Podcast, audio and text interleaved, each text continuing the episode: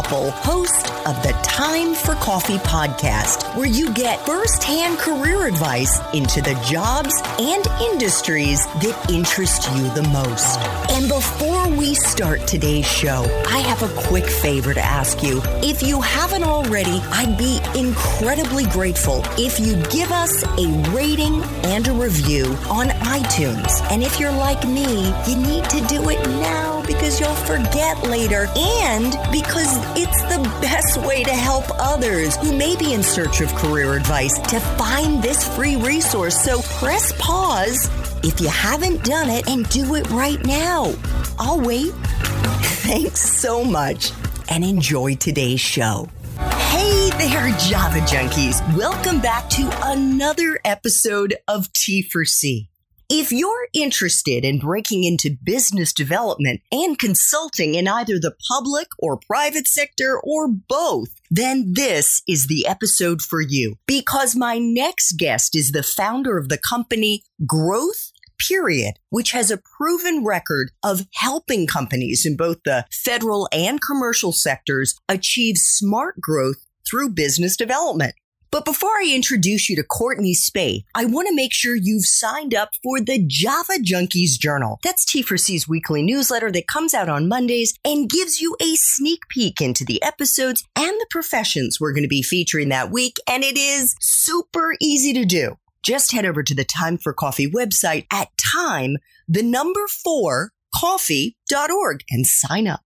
Now, my Java lovers, please grab your mug and take a chug of your favorite caffeinated beverage because it's time for another caffeinated career conversation.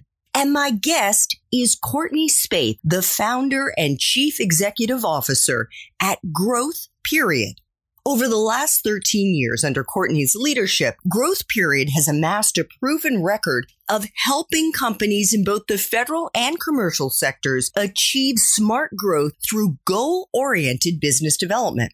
Growth Period's broad range of clients include Lockheed Martin, Verizon, Genesis, Stanley Black & Decker, Zebra Technologies Corporation, Nemacolin Woodlands Resort, Sigma Tau Pharmaceuticals, HIG Capital, and on and on both in the US and internationally. Prior to founding Growth Period, Courtney served as a corporate vice president of Homeland Security for Raytheon Company. That's a major U.S. defense contractor and industrial corporation, where she was responsible for developing the company's Homeland Security business in North America, the Middle East, Eastern and Western Europe, and Asia. And in less than two years, her efforts resulted in get this, new revenue of over a billion US dollars. Before Raytheon, Courtney served as Director of Homeland Systems Solutions for Lockheed Martin, a global aerospace defense security and advanced technologies company, where she won over 3 billion US dollars in new business. Courtney, welcome to Time for Coffee. I need caffeine. Are you caffeinated and ready to go? I have my iced tea, and thank you for having me. Oh my God, you are like the rainmaker extraordinaire. I am so excited to talk with you, Courtney. And we are going to dive right into our 10 espresso shots. The first question being, what entry level jobs are available to young people who are eager to break into business development? They can certainly come work for a small boutique company like ours for a period. We hire young people all the time we prefer that they have maybe one year of experience doing something, but it's not necessary we do hire out of college. And certainly they can go to any large company, join them in some kind of sales or business development capacity. Many of the larger defense contractors, like Lockheed Martin, have business development management programs where they'll put you through their own internal business development school as a young person and teach you about the profession.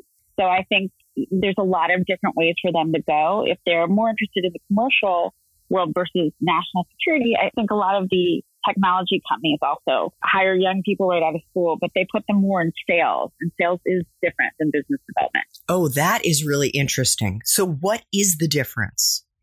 Sales is a more tactical, day to day, finite part of business. You sell a commodity, whether it's software or hardware or a product, and it has a much shorter sales cycle. It's usually six months to close a deal. Business development is an umbrella term which encompasses sales, but it includes marketing, it includes relationship management, it includes branding, it includes pricing. It's a much larger thing, and it's really the cultivation of relationships with the objective of driving larger revenue in the longer term. And it tends to have a longer sales cycle, Andrea, more like 18 to 36 months. Got it. Okay. Thanks so much for that. So, Courtney, what is a useful hard and soft skill that you look for in the young people that you hire at Growth Period? The ability to write well is important. If you cannot articulate ideas in writing, I can't hire you. We're not there to teach you how to write things. And so you have to be able to be a good business writer. The saying straightforward, clear, good grammar, sort of the basics. And I would also say the ability to listen, to be somewhat self aware and to understand that you're young and that you don't know everything. And that even though I'm old, I don't know everything. So we get young people who sometimes come in and it might be nervousness, it might be insecurity, but they don't listen very well when they're being interviewed and they don't answer questions they're being asked. They rush ahead, and that's not a good skill for business development. You have to be a good listener. Okay. What about someone's major? And we're going to get into your major in our main time for coffee interview. And our listeners should check out show notes to see if that episode has already dropped. But Courtney's major was military history as an undergrad. Is it a deciding factor to get into business development, Courtney? No, I don't care what you majored in. You can major in gardening for all I care. okay, awesome. Well, you know, if you hear from somebody who's been a gardener, let me know because that would be a very interesting switch. What about a grad school degree? And this is less so for those who are looking for those entry level jobs, more so for somebody who one day would like to be sitting where you are in the C suite. I think that a lot of the young people who come to us tend to come to us with international relations or poli sci or foreign affairs grad degrees. We've had a lot of people come to us, Americans who are young, who have degrees from the London School of Economics for some reason, graduate degrees. It doesn't matter if you have one. Certainly we like it because it shows a maturity at a young age that you were focused and motivated, but it's not necessary. I would say that what these young people learn is that they are actually applying to a business development firm versus one that's just focused on aerospace or defense. And many of our clients are actually commercial and have nothing to do with the government or national security or aerospace and defense. So we've found that regardless of what your graduate degree is, if you like business, you like business. Even if you inadvertently didn't realize that's where you were going to be and that's what you were going to do. Excellent. What about life experiences? So anything outside the classroom. What do you think are the most useful ones to have, Courtney, for someone who's starting out in business development? So this is going to be an unexpected and somewhat awful answer, but I think the thing that appeals to us most is if you've surmounted some form of adversity. so it's a lot less of have you interned for a senator or have you worked at a think tank or have you worked you know, really anywhere. Did you struggle to get where you are? Did you have to overcome some form of obstacle and persevere? Do you know how to solve problems? Because business development is problem solving. That is exactly what it is. And so if you as a young person have had to solve personal issues for yourself to get going, to get motivated, we sort of sense a spirit inside of you that is more akin to the kind of people we are. You care more about grit than you do about the fancy internships. That's correct. That's well said. What for you, Courtney, is the best part of being in business development? I love solving problems and I'm very intellectually restless. So this keeps my mind very much engaged in different aspects of the world. And I love helping our clients provide solutions to either commercial or federal entities to really help solve a problem. It's exciting. And there's always a flip side. Even when you're the chief executive officer of a company that you built yourself. And we should also let our listeners know that we're doing this interview the third week of April. So here we are in the midst of the coronavirus pandemic. What is the part of your current job, Courtney, that sucks the most? that is such a fair question. We are very, very good to our staff. So we haven't furloughed anyone, but the ability to bring in new clients right now is a little bit slower. So we're very focused, as we always are, on keeping our current clients happy. The problem is, and it's not really a problem, it's just the reality, is all our clients are at home in front of the computer. and so what normally is a 40 hour a month contract is turned into a 400 hour contract for, for all of them. Right. And so I think that the part that's hardest is I usually work an extremely long day, but everyone is working my hours right now, which is like 6 a.m. till 2 a.m. and juggling their home life and the uncertainties the pandemic has brought and just keeping my staff morale up, keeping them focused, reminding them that this too will pass and also keeping the clients happy, but at the same extent, making them understand that there is a fine line between keeping you happy and dropping dead from the effort involved in meeting expectations that perhaps have gotten a lot larger. I have absolutely no doubt that this is an unbelievably challenging time. And we should also mention you've got a little child at home. Yes, I do. I have a four year old, my little angel. Who I'm guessing is super excited that mommy's home all the time. He is, although mommy works in her bedroom, daddy's working in the office. And when the door is closed, there's no playing. So he doesn't see me as much as he, I think, would like, but I'm here and that's very exciting. And my older daughter, who's 24, is at home with us during this period. And so that's also very fun for him. Wonderful. Well, here is a question that I know our listeners are eager to hear the answer to. What is the best career advice you've ever gotten, Courtney? That's a good question. I would say it's not so much direct advice as I received it via osmosis. And it's that you should not give in to now.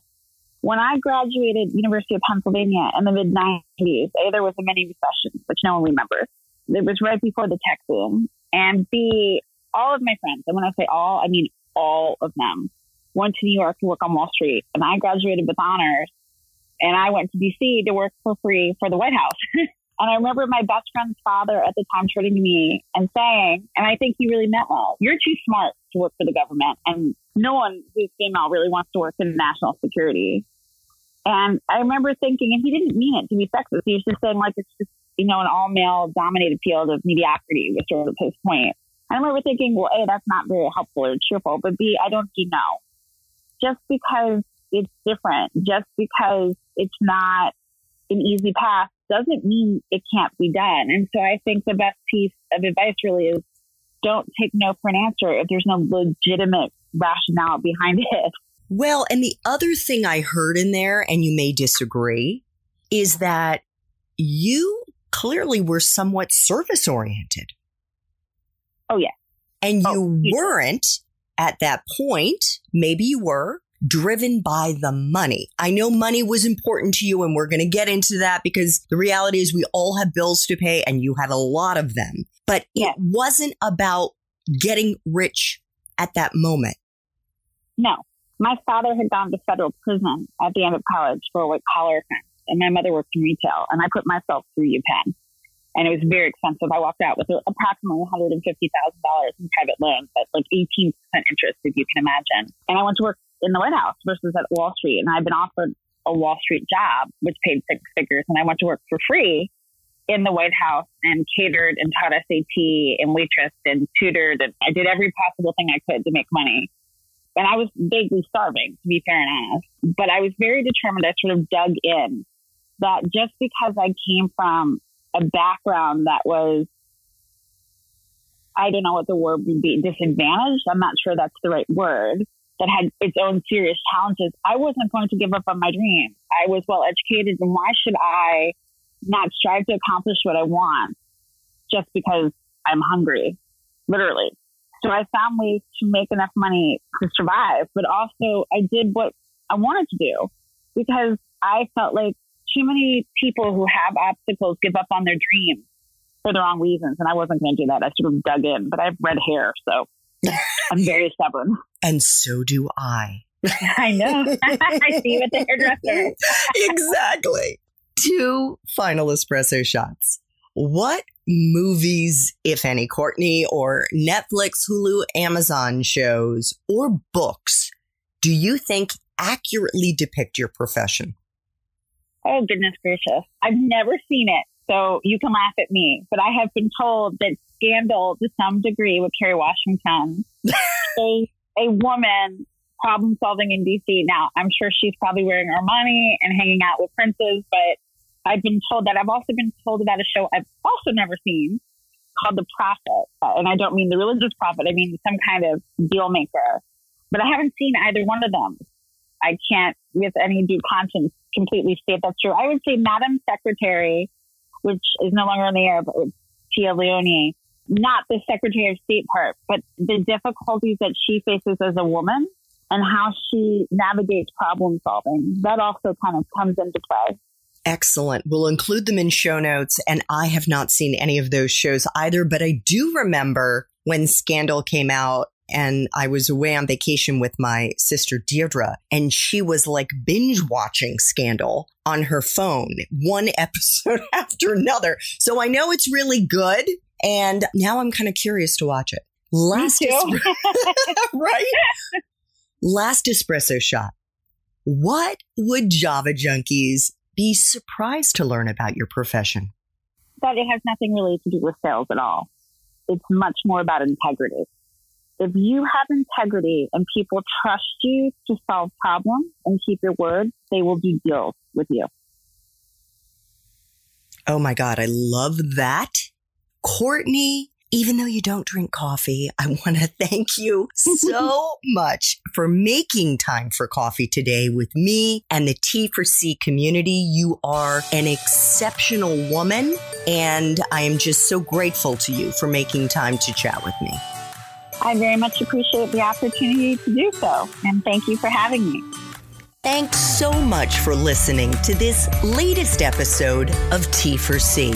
And if you're interested in learning more about my coaching services for confused college students and recent grads, feel free to check out the Time for Coffee website under the coaching tab at time, the number four, coffee.org, or text me at 202 236 5712. That's 202 236 5712.